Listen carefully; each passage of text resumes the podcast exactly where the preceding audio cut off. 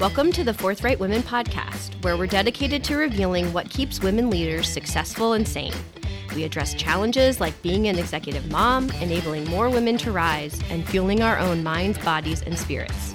These conversations are unapologetically real, insightful, and from forthright women themselves. Let's do it. Hello, Forthright Women. This episode you're about to hear originally aired on our other podcast, Marketing Smarts.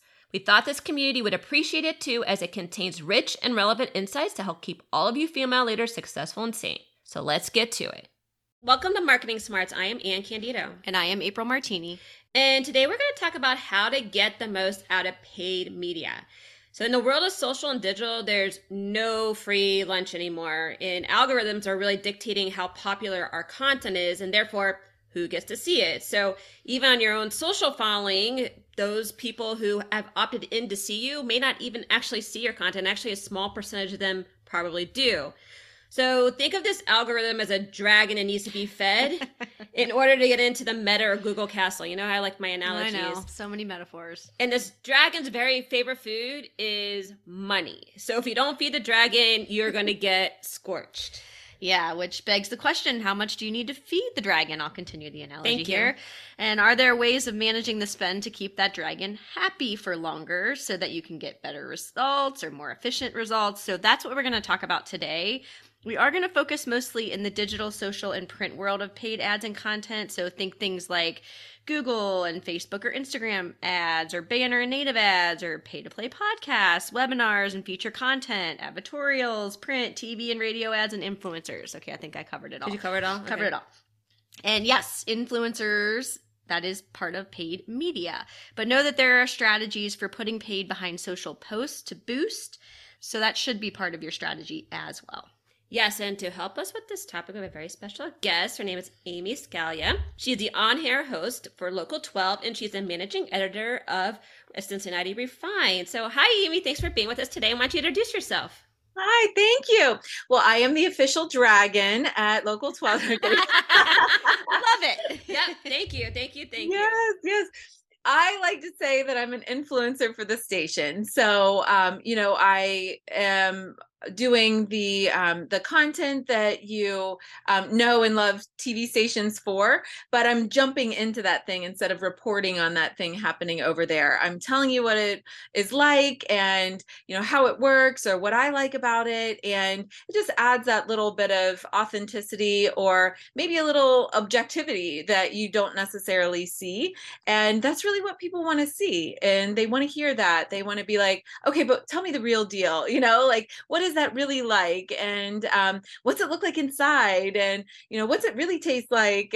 You know um, it's just what people would talk about in normal conversation. And um, we're bringing that to more traditional media and bridging that gap. Um, so i know we'll talk a little bit more about that but that is the official title and what i do for the station and uh, and what i've kind of made a career doing and love to do. Oh, that's awesome. We're so glad to have you because this is going to be a fabulous conversation. Yep. You're going to bring so much to this.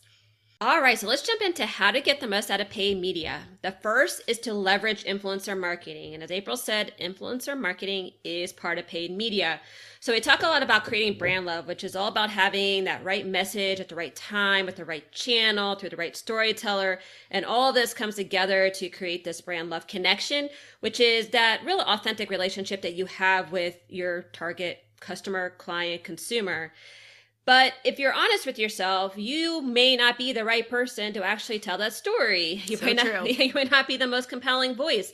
And that is a lot of what influencer marketing is about because influencer marketing allows you to really tap into someone who already has that connection, somebody already has that influence over a consumer, a target, uh, or a customer, a client that you really want to tap into. So that is what we're going to be talking about. And that is a paid mechanism. All right. So a lot of people used to be able to do influencers be like, hey, I'm just going to send you a, a product and you're going to like write something good about it. Right. You know, so that still happens to some extent, but there's usually something more associated with that. So we want to make sure that you guys understand that as well.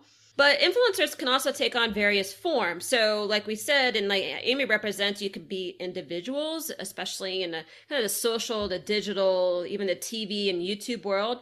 They could be partners that serve as a credential, like organizations and publications. It could be a physical presence through a reputable event or conference. All this is really starting to kind of coalesce around the world of paid media and specifically influencer marketing.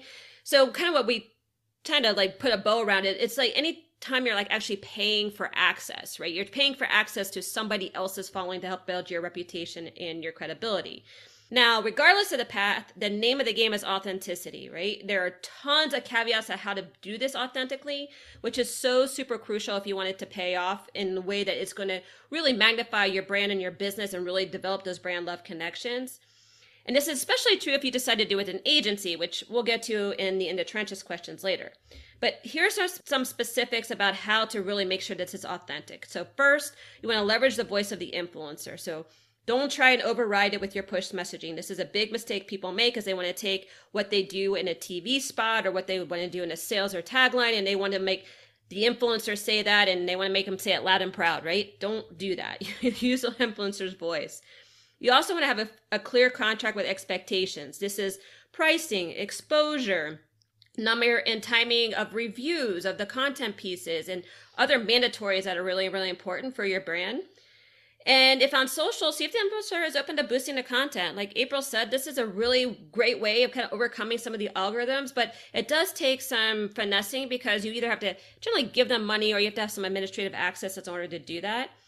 But again, on, if you're on social, make sure the influencer has a verified account too. So there's a lot of still activity going on where people are paying for followers in order to boost their numbers. So that's not what you're looking for, and that's not going to help build your business. So you want to make sure that they are actually for real. So, Amy, what are your suggestions here since you are the expert and you navigate this uh, so well that I everybody's going to really appreciate what you have to say here? Oh, well, thank you. Well, you definitely covered a lot of really important topics that I share a lot. And like the verification is something that I talk a lot about because it's something that people might not be really familiar with. They hear the word influencer, they think, okay, I just got to look for someone with a lot of followers.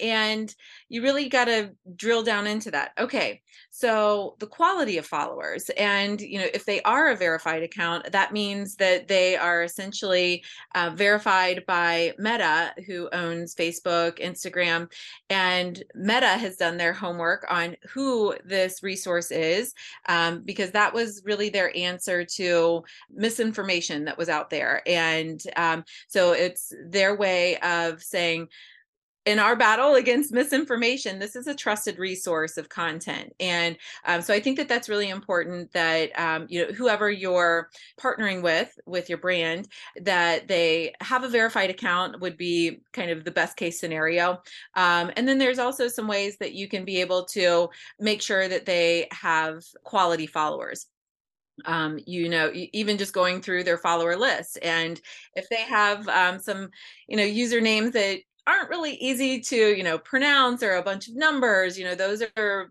bot accounts essentially and bot bot and bot that's a really simple way for you to be able to say are these real? because you can be able to pay for followers. I always say you either spend money or time and if you spend a little time to do your research up front you'll save the money to be able to get a, a quality partnership and um, so i think that that's really important to make sure that who you're working with has quality followers and um, that they really trust what what that influencer has to say. Um, another thing that I would recommend is you know if you niche down into you know maybe a health and wellness space um, if you think about that if that particular influencer like maybe you sell protein powder just as an example if that influencer has already sung the praises of 14 other protein powders that year probably not the best fit for you even though they have quality followers. Um, so do your research on what they're promoting and is it already a saturated market? Some of those things are, are really important because influencer is definitely a big buzzword right now. People know that they need to do it just like when the, the beginnings of social media, I need to do it. And even now people know that they need to do it, but how do you do it right? How do I, and I'm just not throwing money at something because I hear I need to do it how do I throw money in the right place where money gets thrown back at me?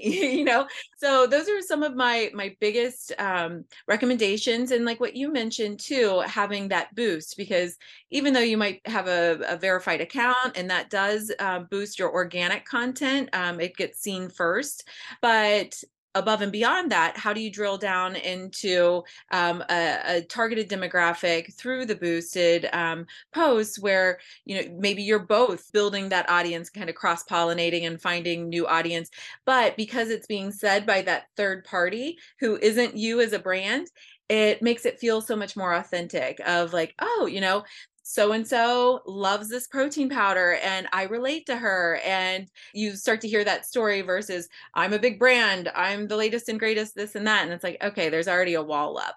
Um, but if I hear it from somebody that I relate to and, you know, a busy mom, staying focused, uh, you know, energy, you know, fitting back into clothes that were pre quarantine, you know, all those things. Like, so, you know, just some of those things would be a great place to start. And, um, and then once you get some experience with that, you tailor your campaign from that. Like this worked really well, or oh, we learned our lesson on this one. Uh, but those are some good uh, foundation uh, places to start. Yeah, I think all of those are really good points. Mm-hmm. And I think what you're hearing both Amy and Anne say is you have to be smart about this. And in being smart, you have to really do some homework. Mm-hmm. And I think we've gone from where influencer was this shiny new thing, although I still think it has a little bit of that too. Still got some shine. But, yeah. you sparkle all kinds of sparkle, Amy. Yeah. Dragons and sparkles. I'm magical over here. But I think it's we're now at a point where people are learning their lessons and learning when they can get burned and are wising up a little bit more. And so I think a big point of this episode, right, is to shed some light on things and educate people on how to do this in a really good way. And I think you both brought up some specifics that people may or may not even know, first of all, or may or may not know how to think through and go and do. And so I think it's everything from stuff like the verified account all the way through to, I think, Amy, your example of the protein powder is so perfect because I think you know, authenticity is the name of the game here. I mean, you said it's not a big brand raising their hand and shouting and saying, "Hey, look what we have now." It's a third party stating it, but mm-hmm. that makes it that much more important that that third party feels very authentic to what they are endorsing and that then the audience on the other side can say, "Oh, I love Amy and she's a super credible resource and therefore I'm going to buy whatever is being sold" versus oh, Amy has spoken about protein powder now 15 times. Guess what? Mm-hmm. I can sniff that out in an instant and know that that's not something that I'm going to align to or believe at that point in time. Right. Right. I kind of think of influencer marketing as like an amplified version of what I would like a conversation with my friends. You know, would I go to my friends 15 times in one month and be like, this is the new protein powder that I'm drinking. Oh my gosh, it's amazing. and it's like, well, last week you were talking about this. What's got, what's going on, Amy? But, you know, you can be able to say, well, you know, I like this because it comes in a little like self-serve packet and that way like I'm not scooping things in the morning like I can grab and go. Oh, I understand why she's talking about this now, you know, and, and, like just things that I would normally talk with friends about. And that's really the way you have to see your audience is, you know, your friends and what are they going to care about? Distill it down into what we would talk about face to face. And um, so I think that that's really what where influencer marketing can come in really strong because it's you know everyone knows the power of word of mouth and it's a very strategic word of mouth campaign essentially and you have a partner in that who has an existing audience that you want to be in front of. You give them all the important things they say it in their own words and through their own experiences and that's what makes it powerful. Yeah i think that's right on and i it seems so informal but it's actually a business and i think that's sometimes where people kind of um, especially other brands and businesses kind of miss the nuance of the fact that this is how people are, are actually making a living and they've worked really hard to cultivate their following. So this is something that has to be respected especially when you're going in partnership with someone else. So i think that's really perfect about what you said in that in that context because i think it really just helps to reinforce that point. And i know i believe we have another episode on influencer marketing too. so if if people want more details on that obviously they can go listen to that episode. They can uh, contact you, Amy, and, and really understand all the ins and outs of the whole gambit of influencer marketing because it's a lot to to take in and, and, and a lot to um, process through and, and choose the right way to go. Uh, the second tip for getting the most out of paid media is to invest enough to break through and create an ecosystem. So, this is just the reality of the situation that there is a minimum amount of effort needed to break through the barrage of inputs that are actually coming at your target at any one moment in time. I mean, yes, it feels like social media now feels like really accessible. And like, like you said, that like the shininess maybe has like diminished a little bit, but that doesn't make it any less complex with how to actually navigate the entire system. So you actually have to really think about it from a strategic standpoint about how you're going to engage, how much money it's going to take you to actually have enough of a presence, have enough of a, of a connection in order to be able to break through everything that is happening. And do you have time in order to go do that too? So those are a couple of those, those factors that you really need to think through. Now, what we like to do, and we like we uh, encourage a lot of people to do on many different facets of business, is really to test and learn.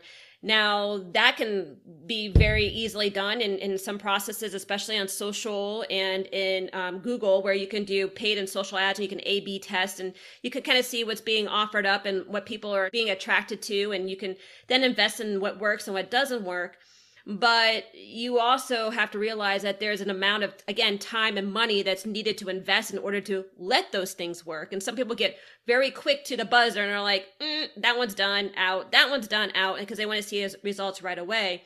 So you have to really think about what it's going to take and be very knowledgeable about what it's going to take in order for some of these things to work now, what I always like to say too, when you're talking about breakthrough and success, is that it's really a combination of quality plus frequency. And you mentioned this early, Amy, about the quality of the actual influencers and not just the number of influencers. I mean, you want to have both of those kind of combined together in order to really generate that breakthrough engagement that you really want to see. That's the same with any of these things, right? So you have to consider both of those because what you need to do is the second part of what I mentioned is that you need to create this ecosystem around whoever your target is because this ecosystem is going to what's going to help you generate that five to seven times if somebody needs sometimes needs to see a message in order for them to take any action on it. So if you can really take a, a, a holistic approach to like okay how am i going to really reach my consumer my customer my, or my client in a concentrated way that it's going they're going to see in multiple different ways in multiple different places it starts to have some validity. It starts to have some credibility so, as an example of this, and I'm going to ask Amy to share her platform because I think your platform is a really big example of this. Uh, is one of paid media and publication. So that's a really popular one that a lot of people will do when they have paid media. Is they'll do some sort of digital ads or they'll even do sometimes print ads, right? And both of those have their time and place. Now, instead of just doing the that paid ad and thinking about, okay, well, yes, I'm I'm want that exposure, but how am I going to really then generate that ecosystem around my my target here in order to make that work as hard that it can possibly work for me? You may want to ask, do you have any other platforms that I can activate on? Is there a podcast that, that I can be on? Is there a webinar? Do you have an event? Can we coordinate all these things around the same amount of time so I can develop this ecosystem so I can have a very efficient spend? Do they share on their social? Are they going to push it out through their email or their newsletter? Do they have influencers that will promote it? Now, everybody says, well, yeah, that's going to cost me more. But yeah, it might cost you more, but the incremental value there might be better and more valuable to you, frankly, than just the small amount of spend that's going to take because your dollars are working harder for you. So, Amy, I'd love to share how you do this, how you create that ecosystem, and then how do you help others really think about it in that way? So we have a very clear and concise package um, that we offer, and it's like you mentioned, it's all itemized so that they know how many mentions, how it's going to be mentioned, and they're in control of timing. And that's really where the beauty comes in. Is that I think before when people had been featured, you know, in the news or whatever, and it's like, well, they didn't mention this, or you know, they I would have said it this way, or you know, they they weren't really able to control the um, the content and the message. So this gives them the best of all worlds where it's reaching that audience that they want to reach, but it's also using that list of talking points and all the important things that they they say you know this is this has to be mentioned or you know these are the important things that you know say it in your own words but these are the things that um, you know are the important things that we want to communicate. And um, and so that way i'm able to work all of that in you know i think that it's really important too um, that they are able to control the timing and all of that too. That's part of the influencer marketing. So when you're working with your influencer partner have that list of when are we going to be mentioned? How are we going to be mentioned? Where is it going to be you know living? Is it on your website? Is it on your social media? And just have all of that clear and concise and all planned out.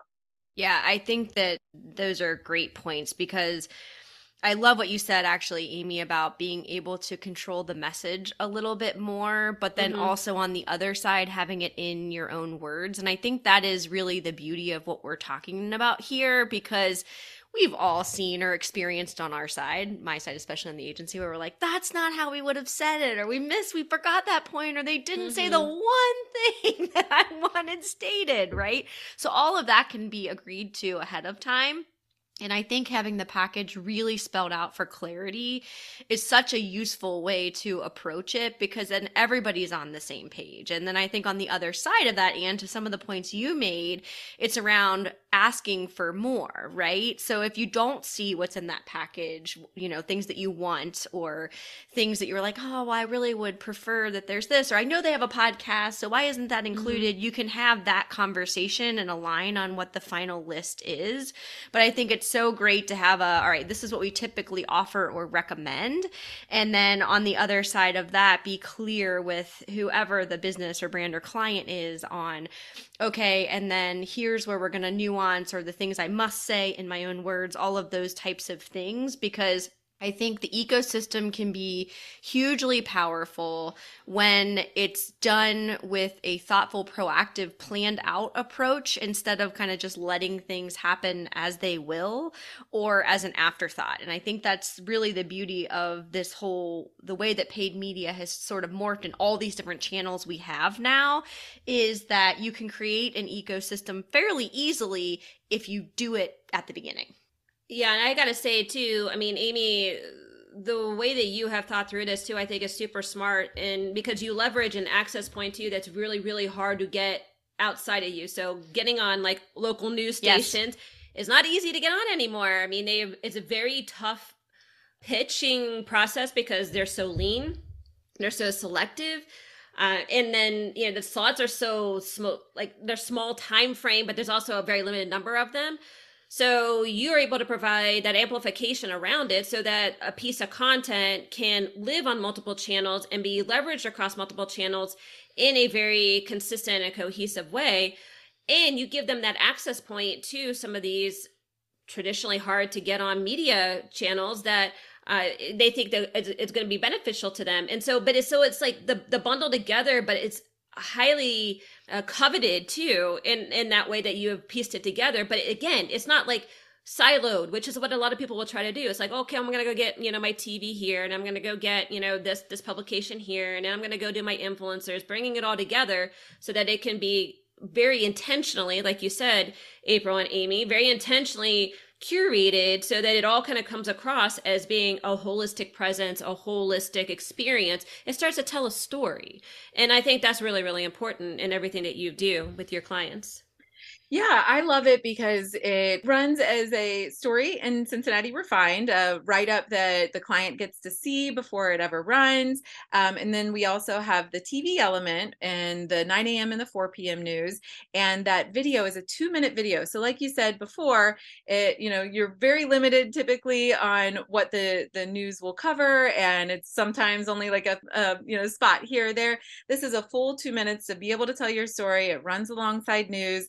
And and um, it has that that look and feel that um, it belongs in the in the newscast but you have control over that content. And it's just that great blending of the two worlds. So that video is embedded in the story and then we also do a social push and um, you get to control all the timing. So it has all those great elements like you mentioned that are typically very siloed off um, TV, advertorial, and social media, influencer marketing.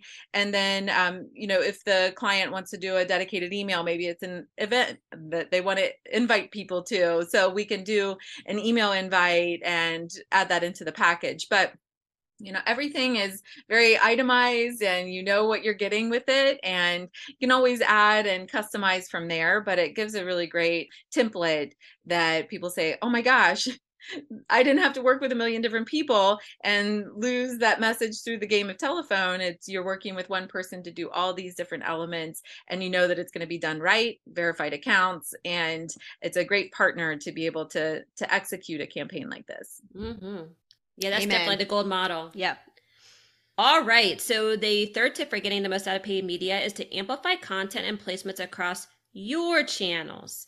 All right. So we tend to think the business is done when the influencer and the paid media vehicles all does it on their channels, but it's not. You're leaving a lot on the table if you just decide to, to stop there. So when you amplify it on your channels, it serves two benefits. First, it gets more exposure for the content um, and directly to a following that is connected to you. And it also increases your credibility, as you had mentioned, Amy. It's this third party credible source that's coming on and basically stating in their own words why they advocate for you, right? So this helps to build that credibility, but also helps you to look more popular too. So, what does this look like? How can you leverage this content across your channels? I'm going to give you a few and then I'm going to ask Amy to build here. So first is to repost key social posts in good content. So as you're talking about the embedded video, that embedded video should also be on your site in your own channels. It could be in the context of that post. It could be context of the video just as it is. You decide what works best for you, but also make sure you tag and use the copy to your benefit in order to really give the story behind what the content is, is meant to portray and what people are to, supposed to take away from that content. And like I said, tag the right people so that they can see it too and then they can build from it and they can share it. So you're kind of starting again creating that ecosystem that word of mouth ecosystem that starts to really share this through a uh, very natural progression. A one that a lot of people don't do but i think is is really uh, a really big key one is to include an as seen in on your website. So a lot of people will just put like you know forbes and all those sorts of things yeah, okay, that that has some credibility for some people, but when you start showing that a bunch of influencers or a bunch of other paid media sites are uh, are using your content in certain ways, that actually also has a lot of credibility, right? Again, it makes you look more popular. And some people will say, "Well, yeah, we paid for that." Well, fine. But I'll tell you, the, it's not necessarily the fact that you paid for it, it's the quality of the execution that really has the validity. So let people make up their own minds. Put it on there and see what they have to say about it. You can also slice and dice video content or leverage it as testimonials and endorsements. This is a really, really good way of making sure that content that you're spending some money in creating can get that leverage that you need in other different ways. You can showcase how you're showing up in events through social posts, right? So again, if you are going to an event or if you're part of an event, show that you were there, show what your presence looked like, show how you showed up there, show that you're part of the community. These are all great ways of making sure that you're leveraging however you're paying to play in those uh, publications or in those events. Write a blog that coincides with the message of the placement. This is a really big one. So if you have a, paid advertorialist talking about a certain topic, like you know protein powder make sure you write make sure you write a blog that says what your point of view is about protein powder and fitness and all of those sorts of things. It starts building your credibility again as a thought leader but it also allows you to reference that advertorial and then you start getting that cross pollination that cross linking and seo really really likes that. When you start seeing this that content coming up multiple times it starts thinking oh this is popular content. I'm going to start serving this up more. So again that's the google dragon. Slay the google dragon okay And then also included in pitch decks and presentations. Make sure people know where you're showing up. Again, it adds an element of like, oh, okay, it's a differentiating factor. So it, I think that's really, really important for your overall presence and your overall brand reputation. So, Amy, I'm going to stop talking for a second and ask you to build on that. well, I think those are all really great points. That's something that I talk with a lot of my clients about too is that, you know, share it on your end, you know, guess what people are saying about us, you know, or Amy was just visiting, um, you know, and share some behind the scenes of us doing the video production. I love that. And love that. really build that excitement that, hey, we're a place to be featured, you know, have some FOMO, fear of missing out, you know, you're, there's a big buzz out here and um, we want you to be a part of it and just showcasing that and eventually that plants enough seeds that they're going to grow and um, so yeah i definitely encourage people to share that uh, process. People love to see behind the scenes. Um, they love to hear relatable stories and you know that's what the influencer comes in to share. They aren't the big brand. They're an end user and um, they are someone that another person can relate to and it's just like we were talking about in that friend scenario. It's like okay what do your friends talk about? And you know they're sharing things that they like. And um, you know one of the things that i love um, to do just is like incorporating in like frequently asked questions. You know when you're developing those talking points for the influencer go to that resource of your FAQs. What are people frequently asking about, and how can I get that incorporated into her segment or his segment, you know, whoever the influencer is? But so they can get some of those really important questions that are typically asked of, like, oh, you know, is that good for kids? Not only do I use that protein powder, I actually, you know, mix it up and I'll send it off to my, you know, um, pack lunches or, you know, whatever, you know, I'm just using an example, but, you know, answer those questions through real life scenarios because obviously it's on your FAQs for a reason. People are asking it. So, in terms of reusing that content, I think, you know, testimonial Tuesdays or throwback Thursdays, you know, things like that, where you can be able to rehash some of the things that people are saying. One of your biggest tools for marketing is to share those testimonials. And essentially, your work with an influencer is a testimonial, it's just on a whole nother level. Um, so I think that revisiting as much as possible one of the things that I love to do is to be able to set up a Dropbox, you know, all the footage that we're shooting for our segments it you know we use it for our segment but we only use you know little snippets of it. But we'll create a dropbox so that they can have all that b-roll and they can be able to use that content later. And um, so they can use it as a sneak peek of like here's something that's coming soon. We're going to be featured on local 12 here at the end of the month. And you know here's some sneak peeks of um, some of uh, what they captured or um, and then even after the fact video is so visual and um, so that's really important to work with your uh, your influencer on like hey is there any way that you can share some of those really great shots that you got? And we can use that and tag you and create that um, relationship so it's not a one and done. You know we're tagging you maybe you're resharing and saying oh my gosh i love my time at the spa or you know i this is my favorite protein drink you know whatever it might be or um, you know just a way for them to rehash to their audience and keep that going as more of an ongoing relationship and you know th- that might be something that you work into your package of like okay this isn't just a one and done here. How about we make this into an annual campaign and we have you know 10 more mentions throughout the year eh, or you know whenever we tag you we'd love for you to be able to reshare that and just developing that think of it more of a relationship and ongoing instead of the one and done and then that way to those viewers of the um, influencer, that audience of theirs, they see that as an ongoing thing just like with your friends. If they saw that you know you were always using you know that that lipstick and you know that is always your favorite you're eventually going to say like what is that? You know i want to know what you you know you're doing.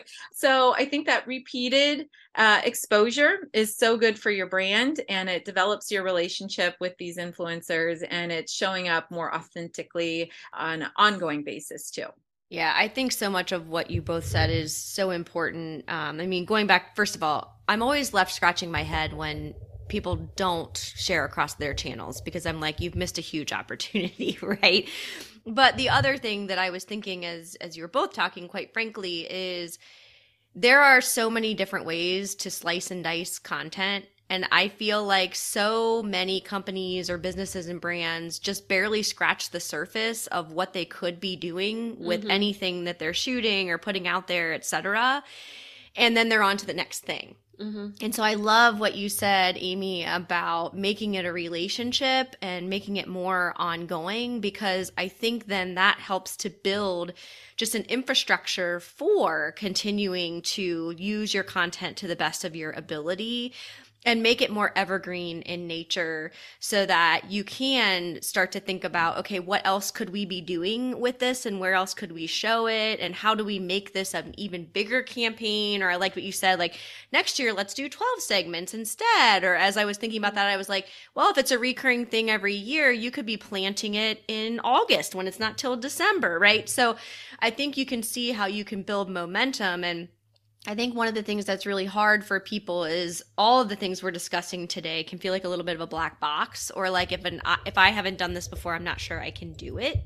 And I think when you start to chip off like okay, we're going to do this one thing but we're going to let that content continue to live out there, it makes it a lot more manageable to undertake it instead of feeling like you're always going to have to be creating new content because I think we just create so much. Like your Dropbox example is perfect. It's like mm-hmm. to give your clients access to all that B roll, they might be able to use that in ways that have nothing to do with the segment you're producing, right? Yeah. But it gives them more tools in their toolkit, and we don't always have to be recreating from scratch every time.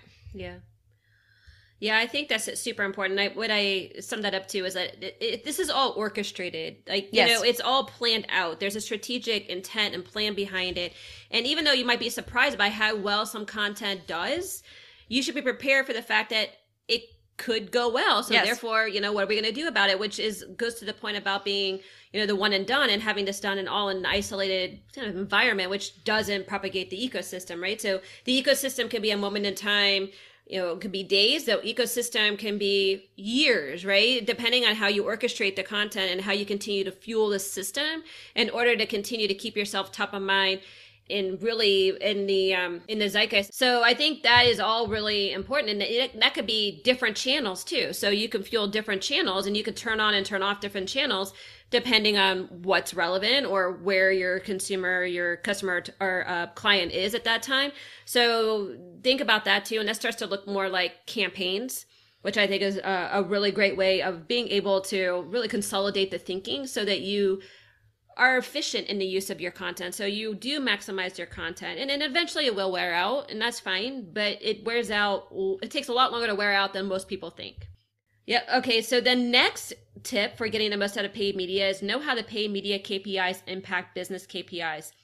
And this is incredibly important because when you do paid media, you're going to get a lot of random analytics that won't mean anything on their own. Your favorite thing to talk about. Yeah. Right. so these can look like impressions, click through rate, reach, engagement, cost per click, or some variation of that circulation, CPM, which is cost per thousand impressions, watch time, or some variation of that. And there are many, many, many, many more. So, what you need to know, and this is part of the strategic planning that I just alluded to, is that you need to know what these metrics mean for your business. And so you have to intentionally then create your paid media campaigns so that they're actually going to be maximizing for that analytic. So, you need to understand primarily what business goals you are trying to achieve with this paid media. This isn't something that you're just going to want to throw money out and just, eh, we'll just see what happens. Unless you have all the money in the world, you don't really care, but that's not most of us, right? So, for example, um, if you're trying to get your name out there, a lot of times you'll want to maximize based on impressions. So you want to be doing some sort of paid media that actually maximizes for impressions.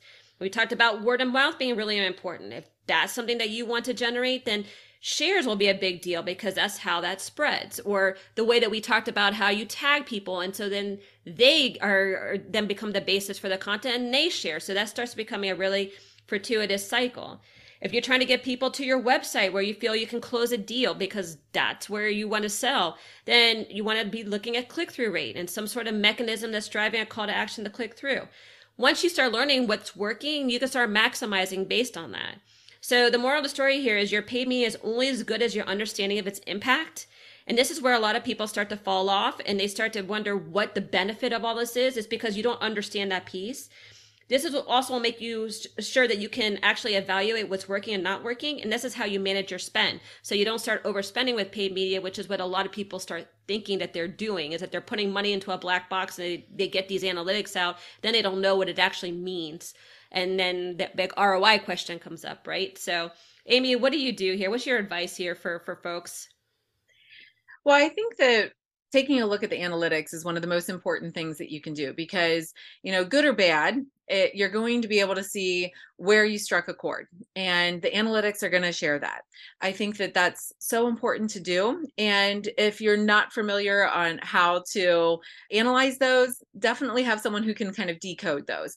But with any uh, marketing campaign influencers it's really easy especially on social media to be able to just take a look at the the performance results of those and to be able to see all of those uh, elements that you were just talking about and to be able to see how well it performed. So definitely take a look at those and um, and really see where you struck a chord and then do more of that. Um, and even like when you work with the same influencer and maybe one campaign or one message was better than the next um, it performed really well so take a look at that and say okay we really need to hone in. This is the message that strikes a chord for their audience and uh, perform the best for us. Um, so maybe all this other stuff was too much noise, and we really just need to hone in here. Um, so really take a look at that and not, you know, okay, these were the results from our influencer work with this person and everything's lumped in. Really take a look at each and every message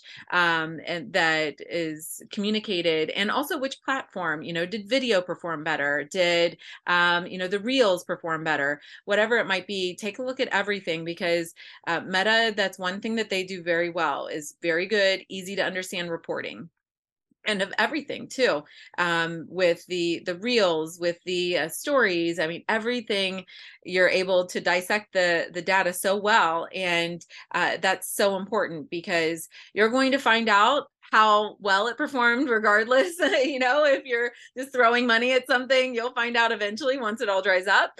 Or you can be very strategic in how you you're looking at what strikes a chord and then do more of that hone in on that. Um, so taking a look at those and um, and then like you mentioned having that be on your end too resharing that and um, because your audience you, the idea isn't to always be working with all the the influencer marketing. Eventually you get to a point where you know you you have a great organic audience and they're doing that that word of mouth sharing too. So it, it's really important for you to extend that campaign and develop that long-term relationship um, but always looking at the the data and seeing what strikes a chord with that audience. Yeah, I think having KPIs ensures that everybody is on the same page, regardless of savviness, too which I think is huge because, as you both said, if you're going to throw money at things and then you're not going to know what to do with the data that comes back, that's really tough. Versus if you set it up beforehand, and you can also do some education as part of that too. It, it's not to say that everyone that works on the staff or has an influence has to be in the data and understand what all of that means. But I think when you set up proper KPIs from the beginning, then you can educate on, well, this is why we think we should choose these. And then when the data comes back, we're looking for these types of things. And that mm-hmm. Helps to set up the potential success and longevity of whatever you're investing in. It also prevents it from being a one off thing. And you said in the beginning of this episode something around the idea that, you know, you throw the money in, it's like, okay, that one's over. Now we're running to the next one, right? Which is what we're saying. You don't necessarily want to do that. And it also can be completely unnecessary. But I think when you put the KPIs in place, and then, Amy, like you said, you have people that know how to use the data and understand what that means, then you can hone in on those things that are working really well for you and then optimize coming out of that because I always think about it in terms of levers, right? Like, okay, if I pull this lever, this will happen mm-hmm. or this will happen. But you do have to dig in and say, is it the platform? Is it the message?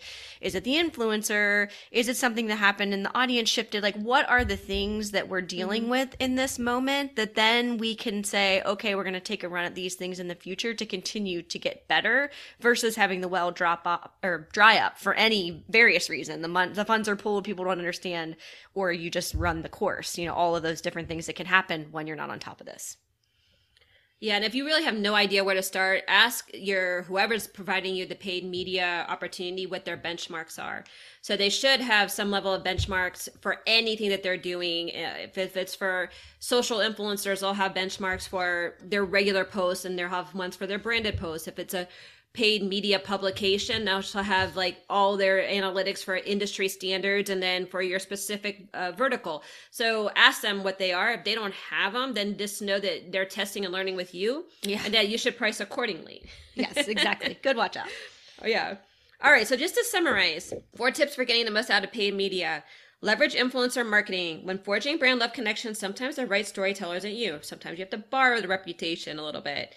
Second, invest enough to break through and create an ecosystem. There is a minimum amount of effort needed to break through the barrage of inputs facing your target. Maximize your effort and spend to create an ecosystem. Third, amplify content and placements across your channels. This serves two benefits. It gets more exposure for the content, and it increases your credibility as it comes from a credible source that we've been talking and makes you look popular. And finally, know how the paid media KPIs impact business KPIs. This is so important because you're going to get a lot of random analytics that won't mean anything on their own. And we're going to head into our next segment, which is in the trenches. This is where we give real world examples specific to industries and situations, but with broad application for anyone to digest and put it into action. So, First, should I hire an agency to manage my influencer marketing or go at it on my own? And I know Amy, you're going to have a point of view on this one, so I'll I'll give mine, and I'm going to invite you to uh, to provide yours as well. My point of view is if you want to do influencer marketing at scale, especially social influencers, you might benefit from hiring an influencer marketing agency who already has the processes and the relationships that you could benefit from, especially if you want higher profile influencers, because some of these won't even take the calls of somebody like you and me that's just like, hey, I'd like you to talk about my so and so or my little widget. They're like, I don't know you, so and so. I have a business too. My business is this. And so therefore, you're not big enough for me to actually even pay attention to. That can happen.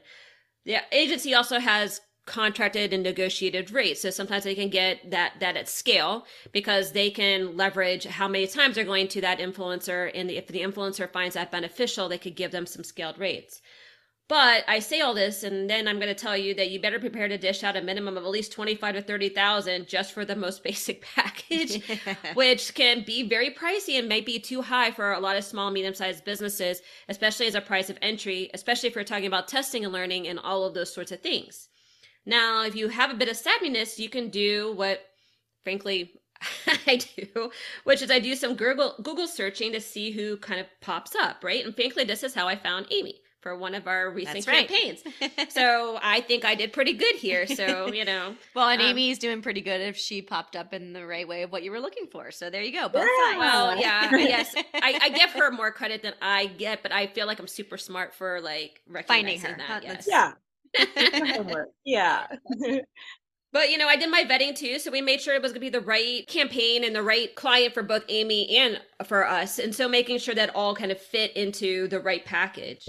And then, as you mentioned, Amy, like once you start having these, you start developing these relationships, and these relationships continue to have longevity that continues to pay dividends for both.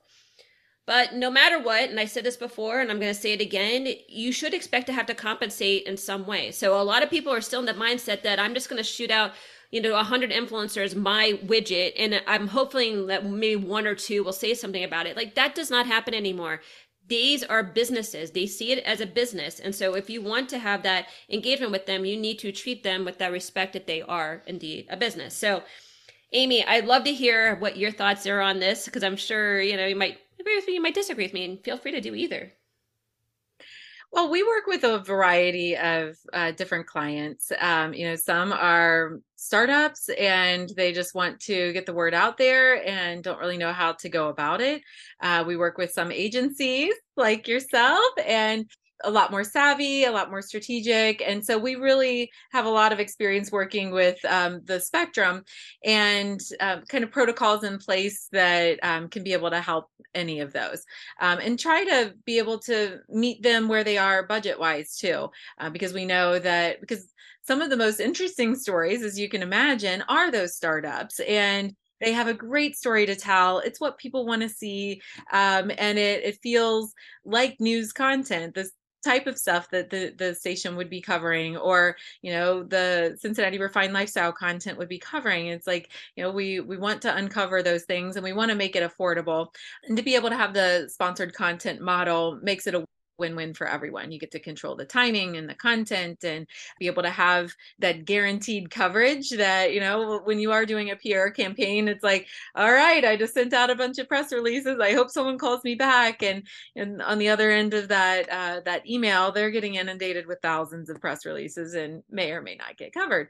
So, um, you know, we try to have a variety of price points. Um, you know, if there's TV involved, then um, there's the minimum for that is like a four thousand dollar campaign. But like you mentioned, you know, a, a really well thought out um, and well layered campaign is going to be upwards, like you mentioned, like the twenty five, something like that. So depending on what your budget might be, um, I think that there are a lot of different, you know, uh, price structures out there you know there's some that um very few i think you'll find that work in trade anymore.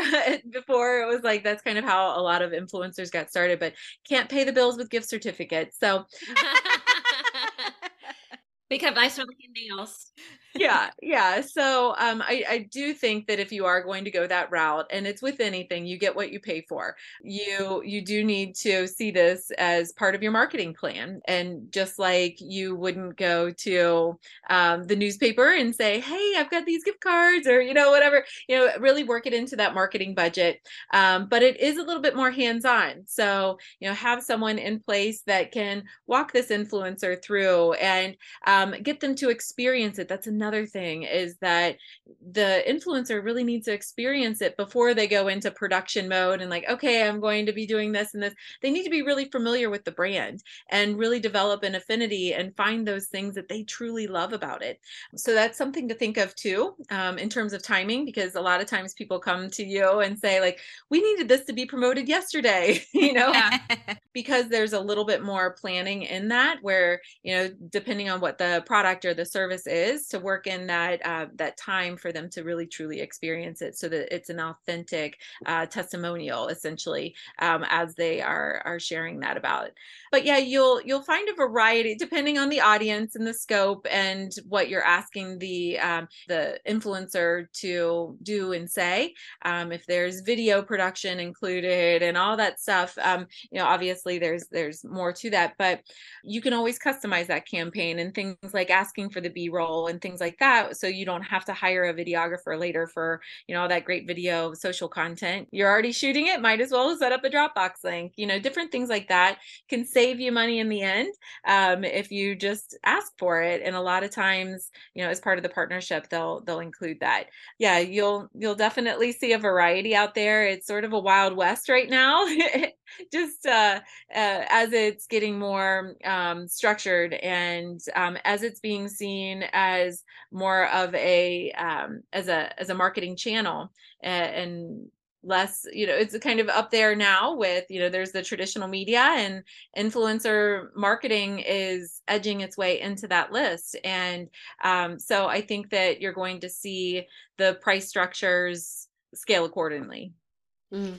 yeah i mean i feel like my favorite answer is the answer to this, which is it depends whether you should mm-hmm. hire a marketing or an agency or if, if you can go in on your own. But I, I think what I'm hearing you guys say is there are options across the board. I think mm-hmm. one of mm-hmm. the big things is to be realistic in your expectations because the trade option really is no more. I mean, I think your point's really well mm-hmm. taken on you can't live on gift cards.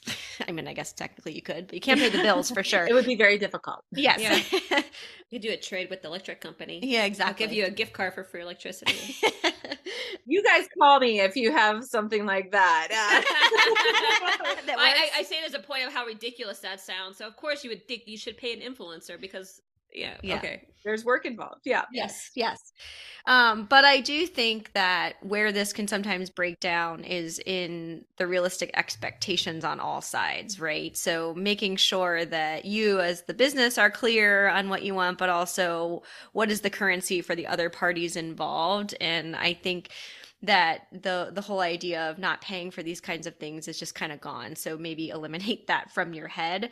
But then I also think you have to be crystal clear in whatever contract is agreed to, right? And getting creative maybe in some of those additional asks mm-hmm. so that you feel like you're getting value, the influencer feels like they're getting value, and if you're hiring an agency or someone else to help with this that they also are paying their own bills, right? So I think you have to think about the entire ecosystem of what you're doing and where you're spending your dollars and then be realistic about what it does cost to play in this space based on what your expectations are, whether it's with the KPIs or what you're trying to build or what outcomes you're looking for, thinking about it all the way through. I think it um, also helps with like we were talking about the analytics and um, to really kind of on the front end of the planning on you know how does this fit into the master plan? And then um, you know working with an agency helps to be that translator of okay they provided us with this and then you know we're able to translate into whatever your metrics are and what's important to you like the kpis yes. um, so it sort of works in the in the strategy up front and then also as a translator afterwards of okay here's how well they performed. Here's how this informs our next steps in um, working on another campaign or with another influencer. Um, so it really helps to analyze on the front end and on the on the back end.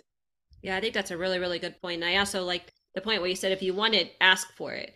Because yeah. like sometimes some things that are important to you may not have even crossed the minds of the influencer as being important to you. So just ask for it. I mean you may or may not get it but you can at least ask for it right that's how the Dropbox link thing came about. A client asked for it. I was like, I never thought of it. We're shooting it. Might as well, you know, if yeah. we're not going to use it, um, you know, or, or much of it, um, it's already done. And then that saves you a lot of time and, and resources as well. And so that came about because someone had the courage to ask for it. So, yep. That's a great, good point. Good point. All right. Our second in the trenches question What are the most effective paid media platforms? And I'll steal April's answer, which is it really depends on your business, your industry, and your target consumer, customer, and client. But here's some that have worked well for our clients and how they've successfully leveraged paid media. So, if you're trying to generate word of mouth for a new product or a new piece of news, social influencers tends to be still the biggest way to go, or it's or some level of influencer marketing because almost everyone is engaging in social in some way. They're not necessarily engaging all in the same channels and the same veracity, but they're all engaging in some way. You just have to be mindful about how so that you can cultivate it and customize it appropriately, like we've talked already. If you're trying to build awareness and reputation in your industry, trade media ads or advertorials is a really good way. Again, as we talked about before, especially if the pub pushes it out, that creates some really great cross linking that starts to generate some favorable activity and SEO, and your content starts to uh, starts to rise to the top. Engagement against a digital call to action, Facebook and Instagram ads are really really good for that. Google ads can be too to some extent, but they are much more expensive. And so that's something you have to really consider if you have enough budget and you have enough time to really break through there. If you're looking for broad awareness among a general population, but still with a defined demographic, your TV, radio, and print ads could be really good. Again, that tends to get kind of costly because you're not generally going to one, you're generally going to multiples, and you want to get that exposure in, in, in, multiple different publications in order for that general audience to really be penetrated in a big enough, in a, in a broad enough manner Otherwise, your message just gets diluted and it kind of falls below all the noise. So, like, I really love what Amy does because she bundles it all together for you. It makes it very, very easy. Again, I think that is the gold standard. But if you need, like, with something that you should avoid, I would say that Google Ads are probably the one that I go to last just because of the nature of how those work and operate. Uh, and you need to invest a whole lot more time and money in those. But Amy, what are your thoughts here? What's what's where is everybody winning that you've seen or losing in some cases? So, in terms of um, where they perform the best, it really depends on the client and what their objectives are. Um, there are some social channels that are more friendly for one versus the other. Um, sometimes their analytics of um, um, the algorithm is, um, for example, if you put a video on YouTube and then you link that on your Facebook page, they want it organically on Facebook. They want that that video to be uploaded to Facebook and live there and not some outside source. So always kind of think about, you know, this will perform better if I play well with them. Um, and um, things like with Reels, and um, there's now the ability to be able to have interactivity, um, like with polls or links so things like that perform really well because it's in that environment. People love to share their opinions and um, to be able to do things like that. So, and if it's more interactivity that you're looking for, um, Instagram is really great. Um, and uh, so those are kind of the the two social channels that I play well with. Um, in terms of TV, a lot of people um, that's a, a very broad audience, and so if you're looking to cast a nice wide net um, and also to have that credibility that the news is covering you. And yep. so if that's an objective, um, that's something that I recommend going in that direction to be able to have that um, that segment it's running alongside news and um, it offers that great credibility cast that wide net so that you're getting your name out there um, to the community and sharing your story with a great two minute segment. And then you get a little bit more granular um, when you're doing the boosting into okay now i'm going to get this in front of a very specific audience and target who we're boosting this to. And then we can have a lot of fun with uh, the interactivity of when we post it on social and things like that. Um, so i really think it just depends on what the objectives are what the client is uh, wanting to promote and then you can kind of go in different directions. But that gives you some examples of uh, how to make it perform um, the best on social channels and then also you know what you might be looking for if you're if you're wanting to go in the tv direction yeah, I think those are all really good points. And I think that the granular examples really help because it gets at some specificity of things to think about. Um, so you had mentioned, Amy, that it is a little bit of a wild, wild west. And I think what you're hearing us say is to give you consideration points so that you're thinking about how all the pieces go together, but you're also making decisions based on those KPIs that we talked about before. And then I also think the package can be really helpful. So that's somewhere where if you're nervous and you're not quite sure, then have people like Amy educate you on the package and kind of the whys mm-hmm. and those really specific things around what types of content even perform really well or like what are the rules, quote unquote, that you have to play by, right?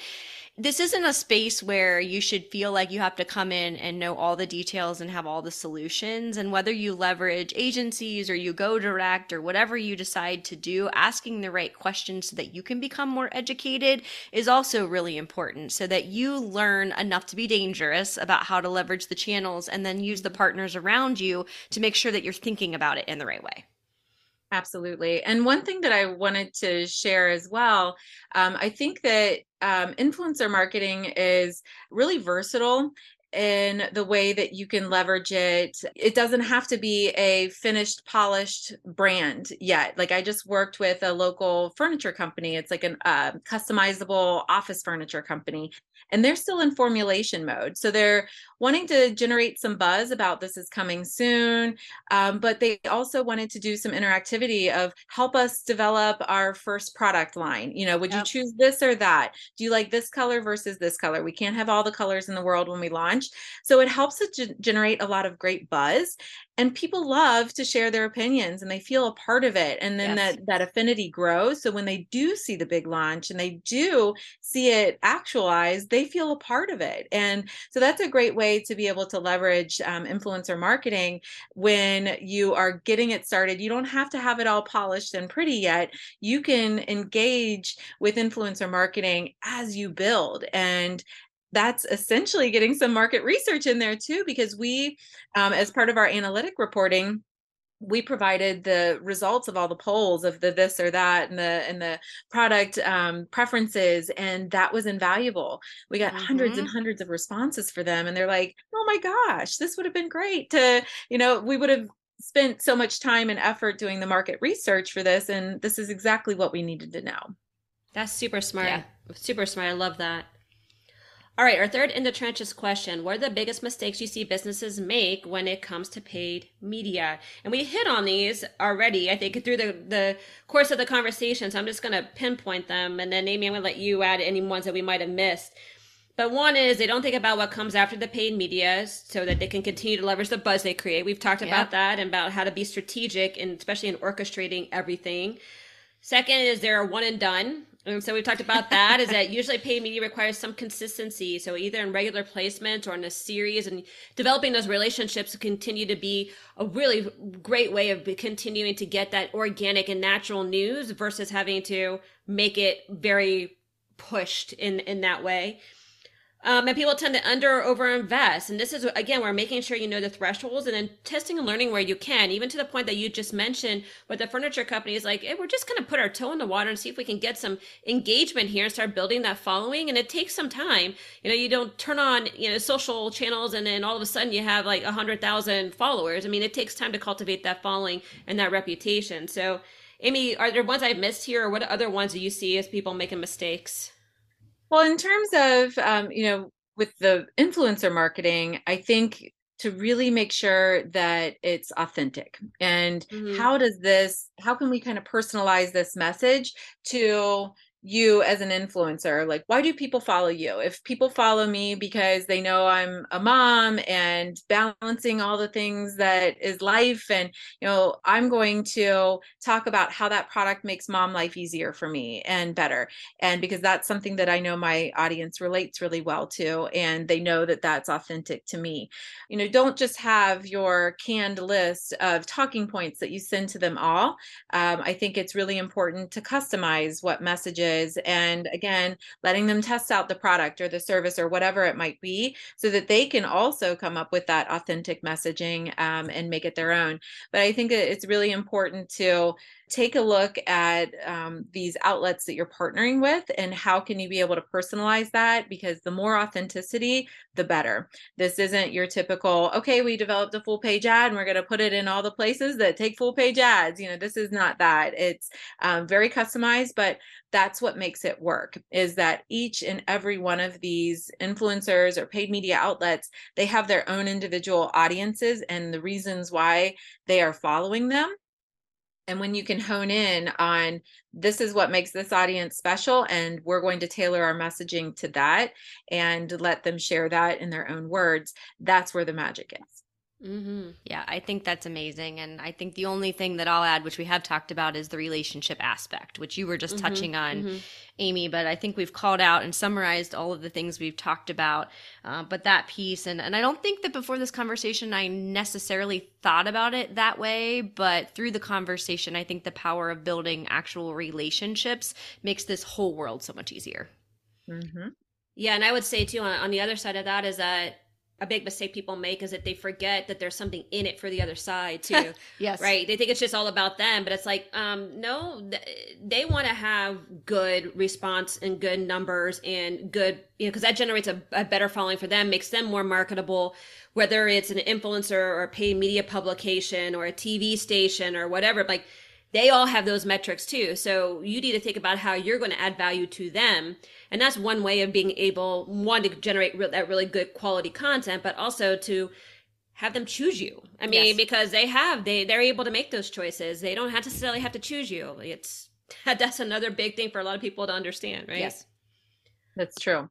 Yeah, and that's the thing um, as well. You were mentioning about like um, Facebook ad budget and um, having budget that is incorporated into the campaign um, where you know if you're if you have x amount to spend on a facebook ad campaign and you as your big brand is going to spend a lot of money marketing as you but think of that as part of your influencer marketing campaign because that's beneficial to them because that is reaching new people for them. So they all of a sudden see this huge chunk of your budget is also going to be um, promoting them as an influencer. That is going to sweeten the deal where they might not have as much take home but they're getting their name out there with this huge uh, facebook budget that you already allotted it's going to be spent somewhere on Facebook. Yeah. Um, but that's another thing to think of is that it's a huge incentive for them to want to work with you um, if they're getting kind of that cross pollination of audiences and they're getting promoted as an influencer too. So that's the what's in it for them. I love that's a super fantastic point. All right, our third and final segment is generally a marketing smarts moment, but when we have a guest, we turn it over to them to kind of wrap us up. So, Amy, what else should we know about this? Anything else you want to add? Anything else that you're involved in? You want people to know, and then tell people where to find you. Sure. Oh gosh. Okay. So you know, I think that it is important for, you know, if you are going to be working with influencer marketing and things like that, to follow them and see what they're um, Mhm. posting and, Yes. you know, make sure that it, that aligns well with your brand. That's one thing that I didn't talk about too much. Uh, but just kind of be a um in the audience and be like okay what does ex- experience feel like? And does that feel um like it aligns well with my brand? And then the reach outs can happen because there's a lot of little things like in stories and this and that what are they sharing and things like that. So um, i think that that's important to um, take into consideration um, because these are real people and uh, sometimes that's good sometimes that's bad. That's very true. um, you know, just be an audience member. And just as um, you know you uh, would want to read the publications and uh, you know, all of that influencer just kind of consider it um, as as on that level that you want to be part of that audience so that you can see what your audience is seeing in terms of how to find me, um, so I do Amy on the Go segments on Local 12. Um, those are every Wednesday, and they're getting ready to expand um, to more dates in 2023, which is really exciting. All right. Um, we also have a home show that's on uh, one Saturday a month on Local 12 and Star 64, uh, which is another station that uh, Sinclair uh, here locally owns. And um, that's a 30 minute show, and it's everything home. So um, that's something to think about as well. We started to have a lot of features with Amy on the Go that were home related. And I thought, hey, you know, this is a great idea, especially as people are coming off of COVID. They they all of a sudden have lots of ideas about things they want to do with their home and crazy housing market. They're like, well, we're not moving anytime soon. You know, they're, going to do some more at home uh, and make it, you know, um, workable for them and uh, and and be able to ebb and flow with where their life is now. Um, so we've got the Amy on the Go segments and the home show, and then Cincinnati Refined, which is all about lifestyle and uh, lifestyle content in Cincinnati, and um, great stories to tell on there great social following. Um, so CincinnatiRefined.com. I'm right on the homepage there. You can contact me through that. And then follow along uh, Cincy Refined on Instagram and just Facebook.com slash Cincinnati Refined on Facebook. And if you want to reach out to me, um, I uh, have my website, uh, amyscalia.com, S-C-A-L-I-A. Everybody always asks if I'm related, uh, was related to Justice Scalia. And I'm like, depends. How big a trouble are you in? so yeah so it's uh, amyscalia.com is how you can find uh, me and my website. And just a little side note so my husband and i we started a nonprofit and a really cool site called ps never give up. My husband's name is pete so that's his initials ps and um, we uh, went through a long um, process to start our family, and he has rheumatoid arthritis. And so we started to realize that um, there's a, a, strong correlation between chronic illness and fertility issues. And so that's what the nonprofit provides. Uh, we provide grants and resources to those who have chronic illnesses who are seeking fertility treatments. And um, on the PS Never Give Up website, you'll see blogs and podcasts where we interview people about their never give up moments. Um, so it's really motivational and inspiring. And uh, we have an online shop where a portion of proceeds goes to the foundation. So I just wanted to put a little plug in for that. That's sort of um, a passion project that got started at the end of uh, COVID. We were like, we need good things to focus on.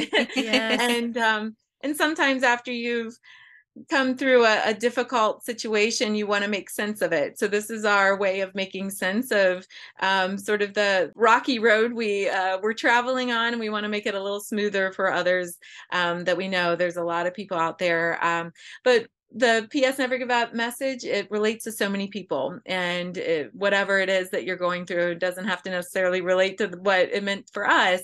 Um, so if you're looking for a little uh, pick me up and a uh, little inspiration, psnevergiveup.com is a is a great place to visit. Oh, I love that. Thank you for sharing. Yes. Yeah. And thank you for being here. Yeah, absolutely. Thanks for having me. I was absolutely honored. Love working with you, and um, I just love what you're building. And this is really great information. Um, it's difficult to um, come across this great insight and to have it all um, with uh, resources that are on the front lines that are learning as this monster, the dragon grows. Yeah. it, uh, it's it's great to really get this um, information that is ever evolving and hear it from the experts. Well, thank you, and I so appreciate you bringing it back to the dragon. Absolutely. So, just to recap the four tips for getting the most out of paid media. First, leverage influencer marketing. When forging brand love connections, sometimes the right storyteller is in you. Second, invest enough to break through and create an ecosystem. There's a minimum amount of effort needed to break through the barrage of inputs facing your target. Maximize your effort and spend to create an ecosystem. Third, amplify content and placements across your channels. This serves two benefits. It gets more exposure for the content and it increases your credibility as it comes from a credible source and makes you look popular. And finally, know how the paid media KPIs impact business KPIs. This is so important because you're going to get a lot of random analytics that won't mean anything on their own. Being a forthright woman can be challenging on a good day, which is why we offer individual and group coaching as well as group trainings and keynotes. Check out our website, forthright-women.com, to learn more. If you find this podcast of value, please rate and review us and share with other women who could use a boost to become a forthright woman.